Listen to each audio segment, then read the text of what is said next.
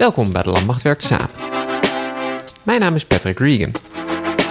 Simulatie moet je zien als een, een middel, niet het middel, maar een middel waarin je kunt trainen als het niet in het echt kan, als het niet in het echt mag of als je het niet in het echt wilt.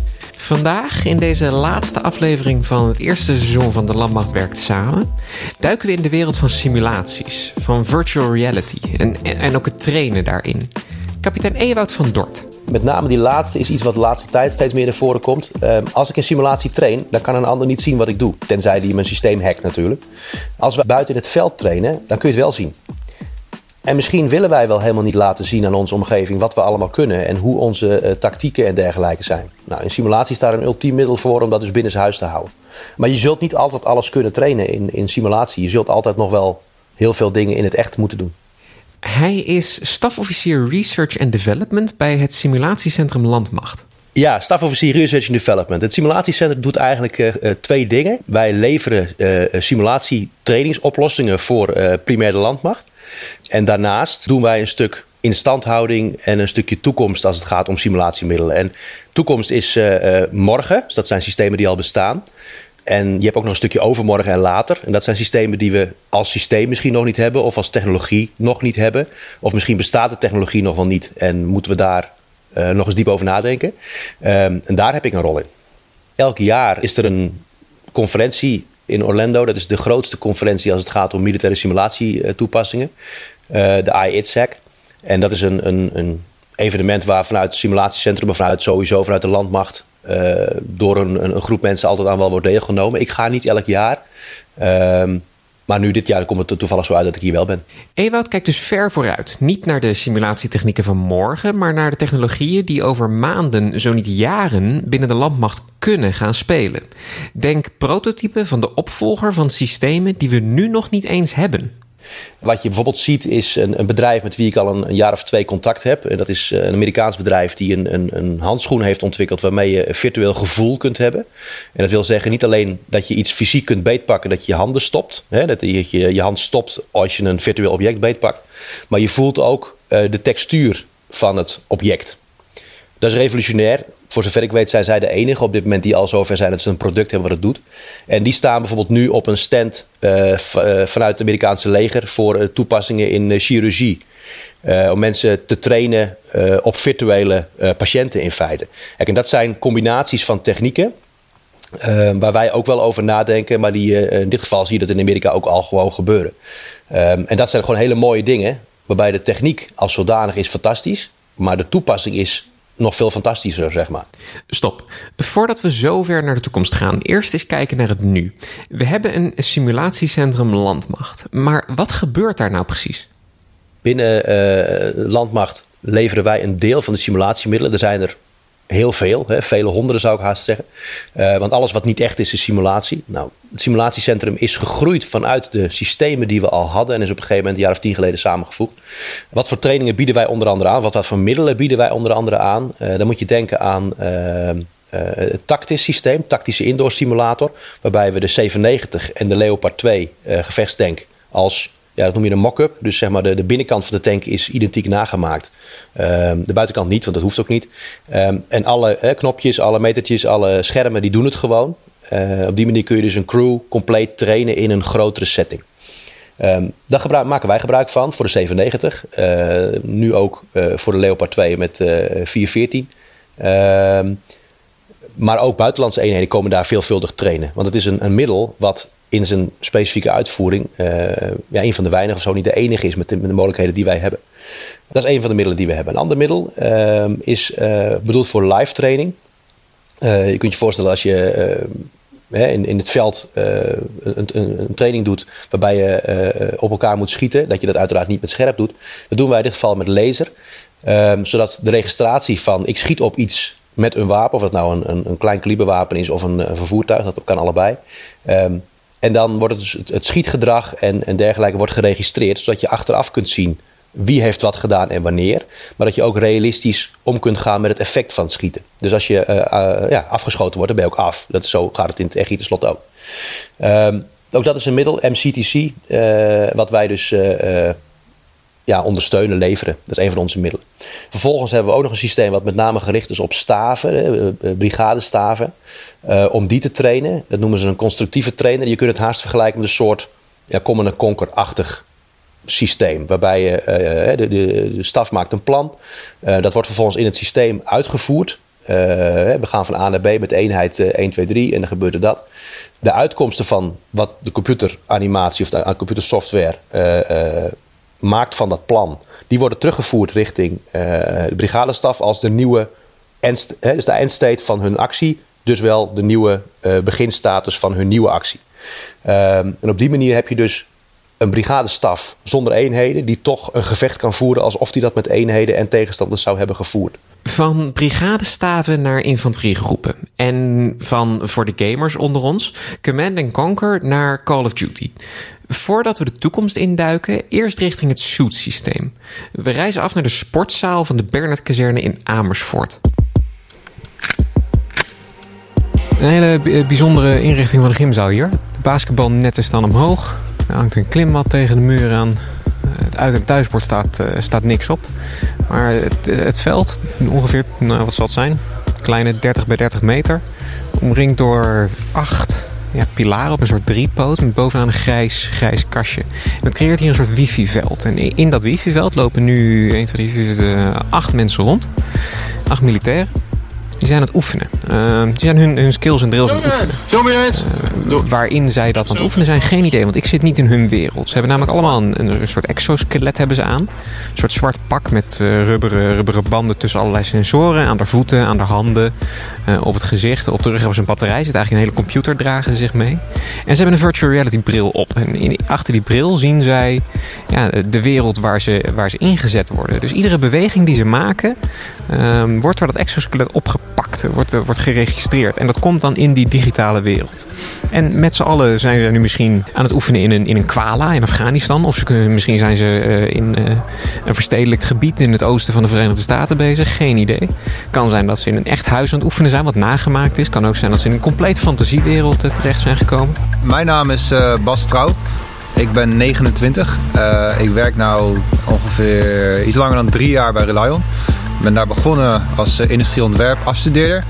En eigenlijk ben ik daar blijven hangen en ben ik daar uh, junior uh, ontwerper geworden. En tegelijkertijd ben ik ook, ja, hoe zeg je het goed, technisch ondersteunend personeel eigenlijk voor, voor Defensie. Want wij bedienen namelijk het suit-systeem vanuit Relion. Relion is een bedrijf wat 20 jaar geleden in Enschede is opgericht. we zijn eigenlijk begonnen als rijinstructeurbedrijf rijinstructiebedrijf eigenlijk. En uh, later zijn we begonnen met het maken van een, uh, een simulatiesysteem voor Defensie. Waarbij we eigenlijk een uh, ja, motion sensor uh, systeem proberen te koppelen aan onze eigen software. Ik zie hier twaalf pakken hangen. Er liggen hier allerlei wapens. Er staan allerlei computers. Er, ik zie allemaal lampjes flikkeren en branden en van alles en nog wat. Kun je iets vertellen over hoe het systeem werkt en wat je er eigenlijk mee kan? wij hebben inderdaad twaalf pakken. in die pakken zitten sensoren. Uh, die sensoren die zorgen er eigenlijk voor dat de bewegingen van degene die het pak aan heeft uh, getracked worden. Uh, daardoor komen de bewegingen die de virtuele avatar eigenlijk van de gebruiker maakt, die komen overeen met de daadwerkelijke bewegingen van de gebruiker. Verder maken wij gebruik van een positioneringssysteem. Dat zijn de palen die je nou ziet. Daarmee baken we als het ware een virtueel veld af. En wij zorgen ervoor dat de bewegingen van de gebruiker dus op de juiste plek in de virtuele ruimte plaatsvinden. En hierdoor kunnen we dus door tot maximaal 12 man kunnen we eigenlijk uh, operaties uitvoeren binnen dit uh, virtuele veld, als het ware. Al die technologie is natuurlijk heel mooi, maar het moet wel een functie hebben. Voor onze infanterie, dus de 11e, 13e en 43e brigade en het korps commandotroepen, zit dat vooral in het OVG, het optreden verstedelijkt gebied. Voor een militair is het OVG een van de lastigste vormen van optreden. De dreiging komt er namelijk van alle kanten. Je beweegt je door straten, huizen, gebouwen en eh, het is heel erg compact. En juist in dat compacte gevecht worden communicatie en procedures cruciaal. Kijk, Suit is er niet om je behendigheid met een wapen te trainen. Hoe je moet richten, eh, hoe je beweegt, dat, dat, dat doet er niet toe.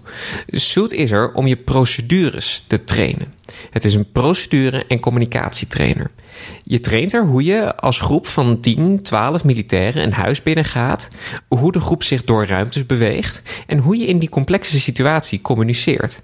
En juist omdat Suit een virtuele omgeving is, kun je in een ochtend tientallen gebouwen en layouts afwerken.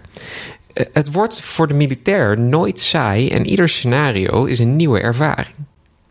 Is dit dan een vervanging voor bijvoorbeeld een oefendorp als de Marnewaard, waar Defensie op grote schaal een dorp heeft nagebouwd, zodat militairen dit optreden in verstedelijkt gebied kunnen beoefenen? Nee, daar is het absoluut geen vervanging voor. Daar heb je een rugzak bij kun je met grotere eenheden oefenen. Suit is wel een opmaat daarnaar. Zonder dat je een heel peloton naar het oefendorp hoeft te brengen... met alle logistieke en financiële uitdagingen die daaraan vastzitten... kun je de basis alvast trainen. In de Marnewaard kun je vervolgens op een veel hoger niveau beginnen... waardoor die investering in tijd en munitie ook optimaal benut wordt. Kom je vervolgens op je eenheid terug, ga je een week of drie later weer dat suit-systeem in om je retentie hoog te houden. Om je aangeleerde skills en drills dus vast te houden. Doe je dat namelijk niet en ga je pas twee maanden later weer op oefening, raak je al het geleerde kwijt. Dat is zonde. Door na twee weken weer dat zoetsysteem in te stappen, kun je alles weer even naar boven halen en je kennis verversen. Dat is dus een van de voordelen van VR. Nog even een opfrisser van kapitein Van Dort. Wanneer gebruik je virtual reality ook alweer? Als het niet in het echt kan, als het niet in het echt mag, of als je het niet in het echt wilt. Dit is dus een voorbeeld waarbij je iets dat je met een bepaalde frequentie niet in het echt kunt doen, optreden verstedelijk gebied, toch goed kunt trainen.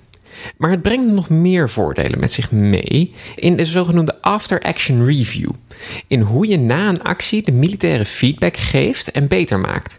Kapitein Pieter van Rossum is hoofd van het bureau Soet en is bij de meeste trainingen met het systeem dan ook aanwezig en adviseert de eenheden in wanneer het systeem wel of niet te gebruiken. Het systeem is nu twee jaar in gebruik en we zien zeg maar wel een groei van eenheden die het systeem eh, gebruiken. Uh, we hebben nu een aantal keer een tent neergezet in bijvoorbeeld Havente. Waar dan uh, 4-4 panzerinfanterie uh, getraind heeft met het systeem. Uh, die komen dan op de eerste dag binnen met een, met een peloton. Die krijgen dan al, al geheel een briefing. En dan wordt het peloton opgedeeld eigenlijk in het aantal infanteriegroepen die ze hebben. En die gaan eigenlijk per dagdeel, dat is eigenlijk wel het maximale, zeg maar, een, training van 2 tot 4 uur door. Die mensen die, die, die, die trainen zeg maar zoals ze altijd trainen. Dat verandert niet.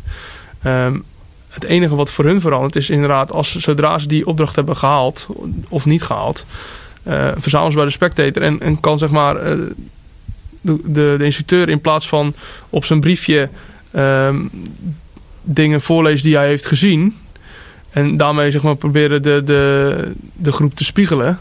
Um, kan die gewoon eens aangeven van, hé hey, luister jongens, ik, heb, uh, ik hoef eigenlijk niet zoveel te zeggen.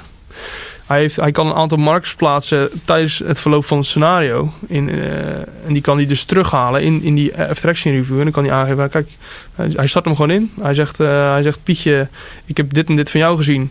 Hij kan vanuit het blikveld van Pietje kijken wat hij op dat moment zag. Ja, hij kan vanuit een soort uh, uh, ja, vliegpositie noem ik maar even. Dus boven, aan de bovenzijde van, van, van de groep kan hij de kamer positioneren. En dan kan precies zien wat de groep op dat moment heeft gedaan. En dan kan op die manier sturing geven aan, aan zijn groep. En er is gelijk acceptatie. Omdat iedereen ziet gelijk wat hij fout heeft gedaan.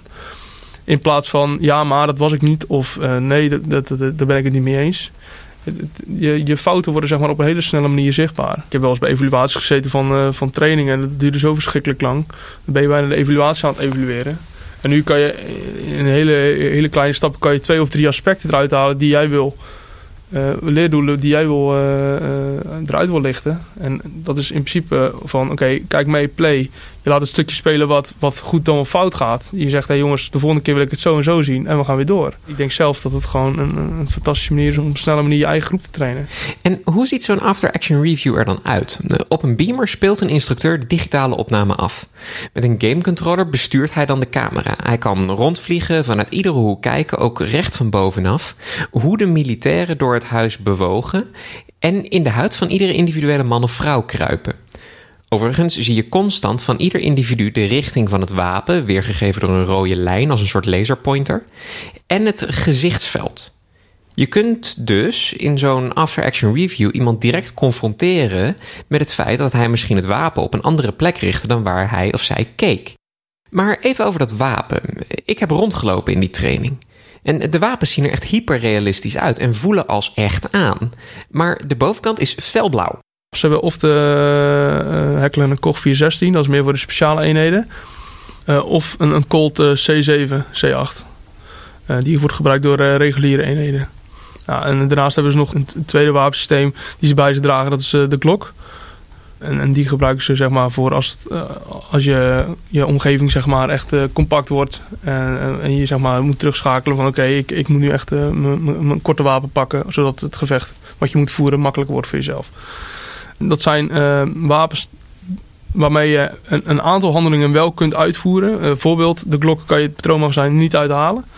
Uh, maar je kan bijvoorbeeld wel op een knopje drukken, zodat in de virtuele wereld zeg maar, jou wel je patroonmagazijn wordt gewisseld bijvoorbeeld. de Colt en de, en, de 4, en de 416 hebben wel een aantal functionaliteiten, die kan je dus wel het magazijn eruit halen. Maar die wapens zijn niet bedoeld als klein kaliber wapensimulator. Maar meer bedoeld om toch een, stu eh, een stukje muscle memory, dus uh, het gewicht klopt. Kan aanrichten op je tegenstander. Dat soort dingen. Dus de basale dingen kun je daarmee uh, visualiseren, om het zo maar even te zeggen. Dus het is voor dit systeem wel een heel bewustere keuze geweest van oké, dit is het doel ervan, ja. namelijk uh, procedures trainen. Het doel is niet om het uh, heel simpel te zeggen, het richten en het schieten te, te trainen. Nee, in het begin zelfs bij de bij ontwikkeling van het systeem hebben ze ervoor gekozen om eigenlijk gewoon een, blauwe stok bij wijze van te geven met een bepaald gewicht. Waar je in principe niks aan kon doen. Nou, in overleg met de gebruiker hebben we daar wel een aantal functionaliteiten op gezet. Dus uh, er zit een, een, een surfire op. Dat is een lampje zeg maar, aan de zijkant van je wapen. Er zit een foregrip op. Eigenlijk alle functionaliteiten die op een echt wapen ook zitten. Uh, alleen, sommige kan je wel helemaal gebruiken, sommige niet. Maar bijvoorbeeld als er in, in dat systeem ben je in een gebouw bezig en er staat een muur, dan kun je ook zo door die muur heen lopen, lijkt me. Um, ik denk dat er nog wel meer van dat soort nadelen aan vastzitten. Ja. Is dat dan gewoon een afweging, dat nemen we voor lief? Of moet je het daarmee doen? Nee, dat heeft altijd te maken met, uh, met beeldvorming. Als je van tevoren tegen, je, tegen de klant zegt die een bepaalde behoefte heeft. Hij zegt bijvoorbeeld, ja, ik wil uh, uh, set 1 tot en met 10 wil ik gaan beoefenen. Uh, dan, dan kan je aangeven, oké, de shoot is daarvoor geschikt. Houd wel rekening mee dat bepaalde technieken die je bijvoorbeeld met je wapen kan, dat je die niet in shoot kan trainen. Uh, houdt in dat jij uh, inderdaad door een muur heen kan lopen. Uh, dat houdt in dat, ehm, dat jij bijvoorbeeld niet de inbraaktechniek via een raam kan beoefenen, maar alleen via een deur. Dat zijn gewoon de, de, de, de, concrete dingen die je dan gewoon duidelijk moet maken. En als de gebruiker dat ook weet en daar zeg maar zijn leerdoel afstemt, dan is denk ik voor een bepaalde set leerdoelen is zoet ontzettend interessant. En ik denk ook voor de gebruiker veel makkelijker zijn die leerdoelen te behalen met het systeem dan in de buitenwereld. Een hele rare vraag, maar ik moet hem toch stellen, want ik denk dat iedereen wil het weten. Hoe vaak heb jij de, de woorden Call of Duty horen vallen? Uh, ja, heel vaak. Omdat mensen verwachten een, een, een Call of Duty mate van grafische weergave, zeg maar. waarom, kan mijn, waarom kan dit systeem niet hetzelfde als mijn PlayStation kan? Terug naar Bas van Relion. Het is eigenlijk een bewuste keuze. Uh, het allerbelangrijkste is namelijk uh, als je naar het veld kijkt, dan zie je dat die jongens daar uh, bezig zijn met een computer die ze op hun rug dragen. En die wordt eigenlijk door twee batterijen wordt die gepowered. Nou kunnen we daar inderdaad met een kabel een PlayStation 4 aanhangen. Of iets wat grafisch net zo sterk is als een PS4. En dan gaan we eigenlijk die batterijen die eraan hangen binnen no time leegtrekken. Of de backpack wordt een heel stuk zwaarder. Of we moeten dus een kabel eraan vastmaken en dat willen we per definitie niet. Daarom zijn, is de performance wat lager. Het is eigenlijk inderdaad een beetje, een beetje herkenbaar zoals de vroegere Counter-Strike. En we merken in de praktijk ook dat het niet heel erg uitmaakt voor de, voor de mensen die daadwerkelijk aan het trainen zijn. Uh, verder zijn we, zijn natuurlijk ook bewust van dat we, wij willen wel mooier gaan. En we hebben ook in de, de upgrades die bij ons al uh, op kantoor liggen, hebben we bijvoorbeeld ook al een, een, uh, nieuwere computer met, uh, ja, met een zwaardere grafische kaart. Maar het grootste probleem is omdat wij mobiel en draagbaar willen zijn en willen gewoon lang kunnen trainen. Dus zo'n zo'n pak gaat bijvoorbeeld nou zo'n drie uur mee op deze twee accu's. Ja, dat is wel gewoon, dat is gewoon, gewoon belangrijk om dat zo te houden. Niet dat je elke kwartier uh, zes batterijen moet gaan lopen vervangen. Omdat je het nou net zo mooi wil hebben als dat je God of War speelt uh, thuis. Je zegt Defensie, Landmacht. Hoe loopt die samenwerking? Hoe is dat? En ook hoe is het om samen te werken met militairen? We hebben het systeem hebben we echt in een soort van samenwerking hebben we dat eigenlijk gemaakt. wat dat betreft zijn we volgens mij ja, is het best wel bijzonder geweest om, om, om samen met Defensie eigenlijk de eisen samen te stellen. En om te kijken van ja, wat hebben jullie nodig en wat kunnen wij leveren. En daardoor hebben we een product kunnen maken wat volgens mij redelijk aansluit bij wat Defensie wil van een virtueel ja, trainingsprogramma. Daarnaast is het ook heel erg prettig om te werken met Defensie van mij uit als burger zijnde. Omdat uh, militairen die zijn een beetje gewend aan orde en netheid en structuur. En dat, dat, dan is het heel erg fijn om iets uit te leggen en om inderdaad uh, op, op die manier iets, iets, iets duidelijk te maken. Alle pakken hangen hier ook netjes op een rijtje. De wapens liggen netjes in de, uh, in, in de doos. Precies. Je ziet dat inderdaad bij een burgerdemo gaat het allemaal wat minder ordelijk. hey, en um, als we nou echt kijken naar de, de technologie hier. Um, is dit nou vernieuwend? Is dit, uh, want als Defensie uh, hebben we heel vaak het gevoel dat we achter de burgermaatschappij aanrennen. Ja. Um, maar ja, zijn we state of the art hiermee of kan het nog beter? Nou, in principe kan het altijd beter. En we zijn ook altijd heel erg druk bezig met uh, uh, het vergaren van, van ja, nieuwe, uh, nieuwe informatie om ons systeem te updaten. Het mooie is dus dat we dus ook de mogelijkheid hebben om, terwijl we dit dus draaien, om het systeem steeds verder te verbeteren, vooral op softwaregebied. We zijn nu ook bezig met een, een nieuwe ontwikkelingsslag maken. Dus we hebben eigenlijk al een, een, een up update al klaar liggen. Uh, wat betreft de burgermaatschappij, ja, we lopen uh, in, in die zin voor in, dat wij uh, mobiel zijn. En we kunnen dit overal opzetten. En op die manier kunnen we heel erg aan de eisen van de defensie voldoen. Je hebt natuurlijk hele mooie VR-trainingshallen uh, of zo. In, ehm, in, in Amsterdam heb je er volgens mij eentje. Dat zijn van die VR-arcades. Maar wat je daar heel erg hebt, het is A, het is altijd heel erg een scenario on rails. Dus eigenlijk, de, je hebt één ruimte en daarin uh, is alles al helemaal voorbereid. Wij zetten natuurlijk het systeem binnen een uur op elke locatie op. En het tweede, wat wij heel uniek kunnen, is dat wij dus met meerdere mensen de beweging kunnen tracken. Dus wat je namelijk hebt is bij zo'n VR al, is dat je heel goed in je eentje kan. Of, en anders, als je dus met meerdere mensen kan, kan je niet zo mooi de bewegingen trekken zoals wij dat doen. En dat is hierbij is, als je de procedures gaat trainen, is het heel belangrijk. Om te kijken van, ja, joh, hoe zijn die bewegingen van die mensen nou precies en hoe zijn ze onderling. Dit is serious gaming en daartegenover heb je het, het Call of Duty en het gamen en inderdaad ja, ja. VR in zo'n arcade. Hoe is dat verschil en waar let je dan op? Hoe is dat? Nou, je hebt hier geen levens. Hè? als je één keer geraakt wordt, dan, uh, dan ben je af, om maar zo te zeggen. Je krijgt geen punten. Hè? Als je hier... Uh, als je hier zoveel mogelijk vijanden uitschakelt. Uh, je, je kan dus niet uh, meerdere malen dood. Uh, maar ik denk dat het voornamelijk de, de mindset van, van de gebruiker is. Die, die ervoor zorgt dat het een serious game is.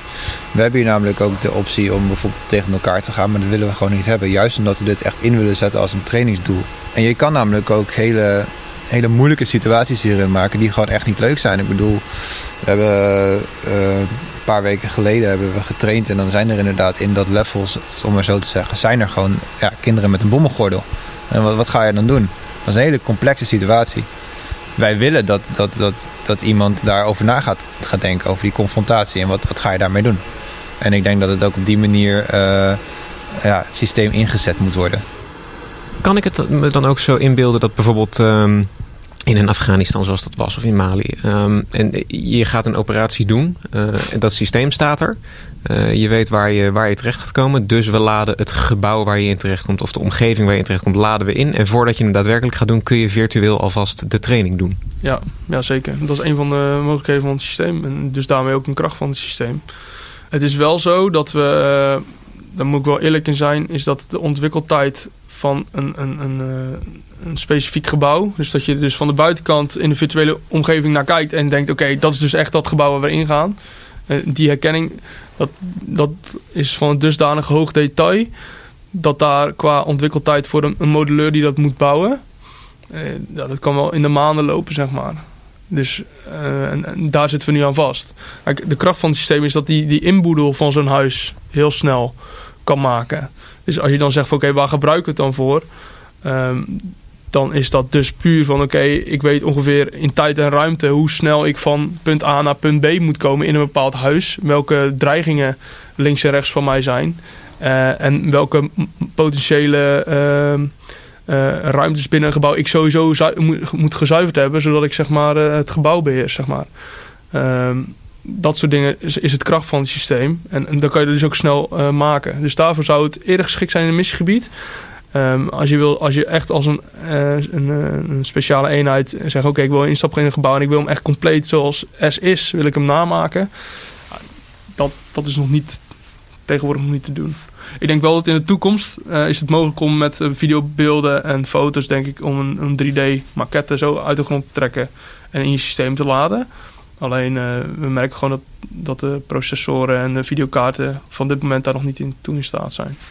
Nou we noemden het, het woord toekomst al even. Um, dit is wel een systeem wat denk ik al redelijk van de toekomst is.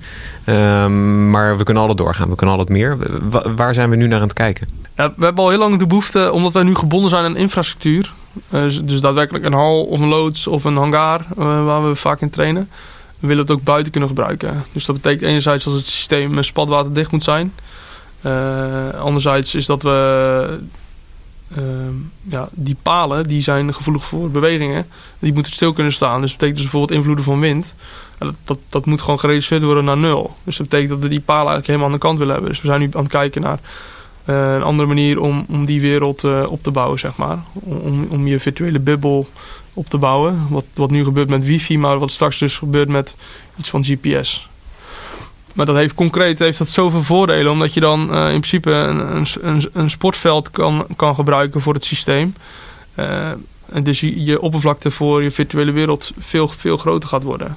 Dus en, en dan is zeg maar stap 2, oké, waar wil je het systeem dan nog voor gebruiken? Is het dan alleen voor niveau 2? Of kan je ook misschien met middels secties uh, een vuurbasis inrichten, een groep die een instap maakt in een gebouw en daadwerkelijk de principes van het OGV-gevecht helemaal kan beoefenen. In plaats van dat je nu maar een klein stukje van de taart pakt, zeg maar. Eh, hoe is in dit hele, dit hele proces de samenwerking met Reliant? Dat is het bedrijf wat uh, Soet gemaakt heeft, ook de doorontwikkeling doet. Er is vandaag ook iemand van Reliant aanwezig. Dus volgens mij is dat ook best wel een nauwe samenwerking. Ja, zeker. We hebben ja, vanaf het begin, begin al nauw contact. Het is meer dan de verhouding die je, die je hebt zeg maar, met een andere afdeling binnen de landmacht bijvoorbeeld. Weet je wel? Het zijn toch uh, ook collega's van je geworden, omdat je zo veel met ze samenwerkt. En uh, zeg maar, heel veel militaire kennis die jij uh, gedurende de jaren operationeel hebt opgedaan, die, die vertel je aan hun ook, zodat hun het product nog beter kunnen maken. Zeg maar. Dus ze worden wat, wat meer deel van de familie. Ja, dat, dat vind ik gewoon uh, leuk. En ook het, een van de mooie dingen van het werk, zeg maar, is dat je naast dat je contact hebt met militaire collega's, is dat je ook met een burgerbedrijf aan de gang bent. Met zo'n focus op het zoetsysteem zou je bijna vergeten dat er nog veel meer in de wereld gebeurt. Dus we gaan terug naar kapitein Ewout van Dort. Waar houdt hij zich nou mee bezig? Kijkend naar volgende maand en volgend jaar. Nou, een van de termen die hij dan direct noemt is spatial computing. Als ik een, een virtueel object heb, dan wil ik er ook interactie mee kunnen hebben. En vandaar uh, dat ik ook nu aan het kijken ben naar de, de haptische kant van, het, uh, van dat spectrum. Zodat je ja, fysiek interactie kunt gaan hebben met je omgeving. Noem het maar als je de, nieuwe term spatial computing, waarbij dus uh, de computer, daar ben je dan zelf een onderdeel van. Hè? De, de, de, de, content zit om je heen. Dat, daar is men nu druk mee. Dan kun je dus met gebaren en met spraken, weet ik wat die al, kun je die computer dan bedienen. Maar het is veel natuurlijker als je dat ook kunt voelen. Als je echt fysiek interactie hebt met je virtuele omgeving. Dat is een van de gebieden waar ik me op dit moment met name op richt. Hij zoekt nu naar middelen en mogelijkheden op het snijvlak tussen virtual en augmented reality. Denk bij virtual reality aan het Suit-systeem. Jij plaatst een persoon in een virtuele wereld en daarin gaat hij of zij dingen doen. Augmented reality daarentegen is een virtuele laag over de wereld heen. Dat doe je bijvoorbeeld met een smartphone of bril. Uh, nou ja, wat kan daar dan mee? Een monteur bijvoorbeeld richt zijn iPhone op een motor uh, van een auto en ziet dan een pop-up met instructies voor het onderhoud dat hij moet plegen. En dan hebben we natuurlijk het, het bekende voorbeeld van Pokémon Go, waarbij Pokémon in de echte wereld geprojecteerd worden en je een ouderwets Gameboy spelletje in het echt speelt. Augmented reality is een term die de laatste tijd steeds meer naar voren komt. De meeste smartphones hebben AR al op hoog niveau ingebouwd. Dus, Ewout, leg uit, wat kunnen wij er dan precies mee? Het is een, eh, een, een, een systeem, of een, laat ik dan zeggen, het is een techniek die eigenlijk al heel lang bestaat. Uh, ergens in de jaren 60 uh, uh, van de vorige eeuw is het fenomeen augmented reality al technisch mogelijk gemaakt. En de meneer Sunderland die heeft dat ooit, ooit gemaakt. Wel grappig om te zien met allemaal buizen en spiegeltjes. Um, dat op zich was, hij, was die man in staat om een, een draadmodel, een kubus, vrij vliegend in de lucht te projecteren als een hologram. Um, daarna is het heel lang stilgebleven, want ja, de, computers van die tijd waren gewoon niet in staat om dat te kunnen. Tegenwoordig kan dat wel. En um, je ziet dus uh, ja, bedrijven als een Microsoft die met een HoloLens op de markt kwam een aantal jaar geleden. En zo zijn er een heel aantal in het kielzog uh, bedrijven die nog dat soort dingen meer op de markt hebben gebracht. Waarbij je um, voor de gebruiker in zijn blikveld een, uh, een hologram kunt projecteren. zeg maar een soort van heads-up display, hè? de Google Glass, die kon dat ook. Alleen dat hologram, dat, dat hing in de lucht, maar dat had geen interactie met zijn omgeving. Dus je kunt je afvragen in hoeverre dat dan echt augmented reality is. Want voegt het iets toe aan de echte werkelijkheid? Of hangt het er alleen maar voor de kijker? En wat je dus met de huidige systemen ziet, uh, HoloLens van Microsoft was daar de eerste mee, uh, die is in staat om met uh, sensoren zijn omgeving af te scannen. Dat gaat optisch. En die is in staat om te zien: uh, oké, dit is een vloer, dit is een muur, dit is een plafond, dit is een tafel. En als die dus een tafel definieert, dan kan die een virtueel object ook op die tafel zetten. En dan kun je eromheen lopen. Kijk, en dan praat je echt over augmented reality.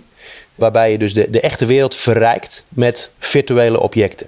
En dan de vraag, hè, wat, wat kun je daar dan mee? Nou, dat, is een business case vraagstuk waar heel veel mensen tegenaan lopen. Ehm, want ja, dat, is leuk al die techniek, maar nu dan? Je ziet heel veel toepassing richting, eh, richting bijvoorbeeld uh, uh, telemaintenance. Uh, mensen die uh, herstellingen moeten uitvoeren aan apparaten op een plek waar ze geen ondersteuning hebben van collega's die mee kunnen kijken. Uh, of waar ze bijvoorbeeld hè, niet helemaal 100% verstand van hebben. Ze zijn wel techneut, maar niet specifiek op dat, dat ene ding. Dit is een grote liftfabrikant wereldwijd die in elk geval voor dat promotiemateriaal gebruiken ze deze deze middelen. Of ze het echt doen, weet ik niet precies. Maar uh, hè, dan moet je je voorstellen, een techneut die komt bij een lift en die wordt dus door een andere techneut op afstand, wordt hij begeleid met wat hij moet doen, stap voor stap, uh, door het te projecteren in zijn blikveld. Nou, dat is op zich een hele mooie toepassing. Er zit een hoop haken ogen aan, maar dat is op zich erg mooi. Ik weet dat de marine met een vergelijkbaar concept bezig is uh, om dat uh, komend jaar ook, ook mogelijk te maken. Dat is een van de toepassingen die je kunt gebruiken. Een andere toepassing en daar ben ik zelf mee, uh, mee bezig. En dat is nog ja, best wel vers, want dat, systeem hebben we pas net experimenteel kunnen aankopen. Dat is hetzelfde concept, waarbij je dus een, een hologram projecteert die een relatie heeft met zijn omgeving, maar dan buiten. Want die HoloLens is een prachtig ding, maar doet het alleen binnen. Buiten is er te veel infrarood licht van de zon en dan doet het hologram het niet. Um, of heel erg beperkt, laat ik het zo zeggen. Um, er zijn andere technieken waarmee je toch een hologram kunt projecteren in iemands blikveld maar dan buiten. En uh, dan kom je weer op hè, wanneer is simulatie relevant als het in het echt niet kan, niet wil, niet mag of misschien te duur is. Um, een van de use cases is als wij ergens heen gaan op een plek waar wij hè, voor een missie of iets waar we eigenlijk nog nooit geweest zijn. We zijn expeditionaire krijgsmacht. In primair gaan wij heen naar plekken uh, waar we niet, hè, niet in onze achtertuin is. Um, dat betekent dat je moet trainen um, zodat je gereed bent om daar ook acties uit te kunnen voeren. En er zijn een heel aantal specifieke uh, vakgebieden die de beste training hebben op specifiek die locatie. Want uh, de geografie van het gebied is essentieel voor hun optreden. Ik denk hier bijvoorbeeld aan uh, voorwaartse waarnemers of uh, Joint Terminal Air Controllers, die dus vanaf de grond vliegtuigen geleiden om wapeninzet mogelijk te maken. Dat trainen wij in de VS, dat trainen we in Nederland. Ehm, maar daar heb je altijd een echt vliegtuig bij nodig. En dat echte vliegtuig is er niet altijd, dat is ook hartstikke duur. Je zou je kunnen voorstellen dat je kunt trainen zonder dat echte vliegtuig. Nou, op heel veel plekken heb je misschien wel een echt vliegtuig, maar je mag daar geen echte bom gooien. Of je wilt daar geen echte bom gooien. Stel je voor dat je nou toch wilt trainen in een gebied waar je nog nooit bent geweest. Um, en je hebt niet de mogelijkheid om echte middelen in te zetten omdat het niet mag of niet kan. Um, dan is augmented reality een prima oplossing. Want dan ben je al in het echte veld. Je bent op de plek waar je normaal je echte actie zou doen. En je projecteert gewoon alles wat je aan training nodig hebt. Projecteer je gewoon in je blikveld. Dat systeem is in de tijd door TNO is daar onderzoek naar gedaan. Uh, naar die mogelijkheid of dat echt wat toe zou voegen. Alleen was de stand van de techniek in Europa toen nog niet ver genoeg. Ehm, ik ben het in Amerika wel tegengekomen. Daar waren ze wel uh, ver genoeg. En het grappige is dat wij als klein Nederlandje launching customer zijn voor dit systeem. Ehm, want we zijn nu de eerste die het uh, weliswaar experimenteel per begin volgend jaar in gebruik gaan nemen voor onze voorwaartse waarnemers. Het feit dat wij de eerste zijn die dat dan gaan gebruiken, zegt dat dan iets over Nederland? Misschien onze, onze ondernemersgeest? Zo van we zien iets nieuws, we gaan het gewoon proberen?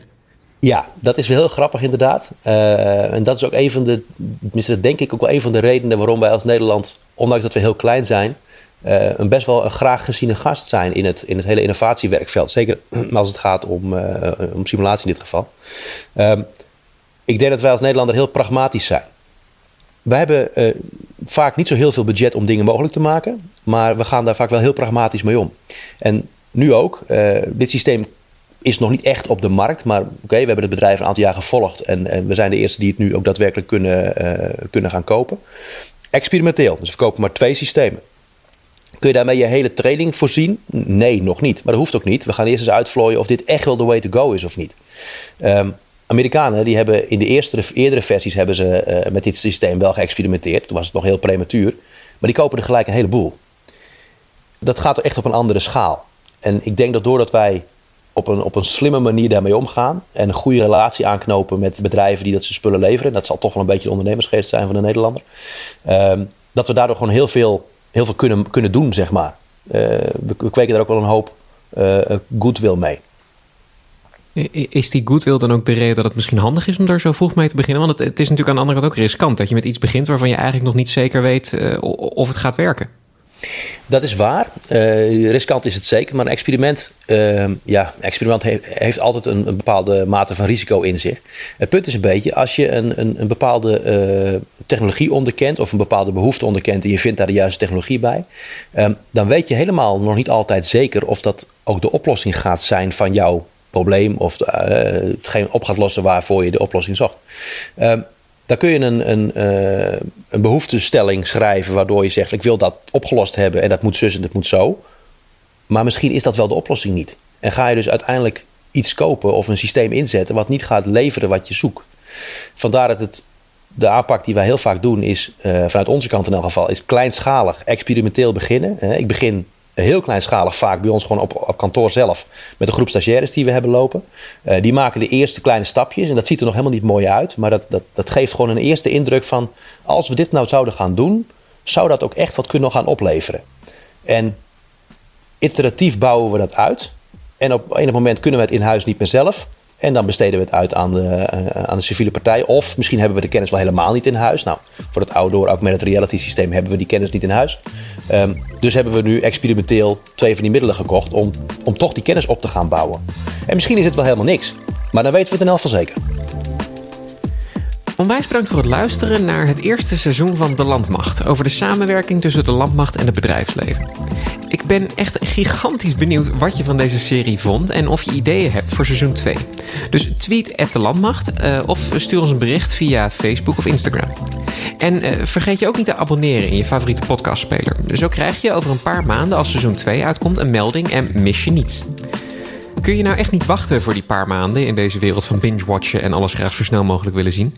We hebben nog een andere podcast. Iedere maandagochtend publiceer ik in Mijn Missie een interview van ongeveer een half uur met iemand eh, van de landmacht of iemand die iets heeft met de landmacht. In de laatste aflevering sprak ik bijvoorbeeld met generaal Gerard Koot over het grootschalig conflict en de gevolgen daarvan. Zoek in jouw podcastspeler op Mijn Missie of op Landmacht FM en uh, je vindt hem. De Landmacht is een podcast van de Koninklijke Landmacht en Landmacht FM. Productie is door Jean-Mior Remco Poelman. De muziek komt van One en mijn naam is Patrick Regan.